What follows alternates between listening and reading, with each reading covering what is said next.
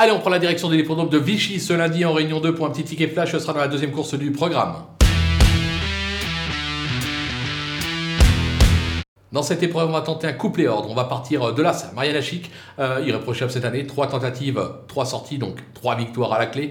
Euh, Maxime Guyon lui sera associé. Je pense qu'une nouvelle fois, euh, il devrait tout simplement euh, déposer ses adversaires. Méfiance toutefois avec le numéro 5, Pendulum Valley, qui lui aussi se montre très appliqué euh, depuis euh, son début de carrière. Euh, C'est l'entraînement euh, Montfort, ce sera euh, la monte de Barzalona. Autant dire que les ambitions sont là. Je pense que les deux devraient lutter activement pour la victoire, raison pour laquelle on tente le couple et ordre des deux.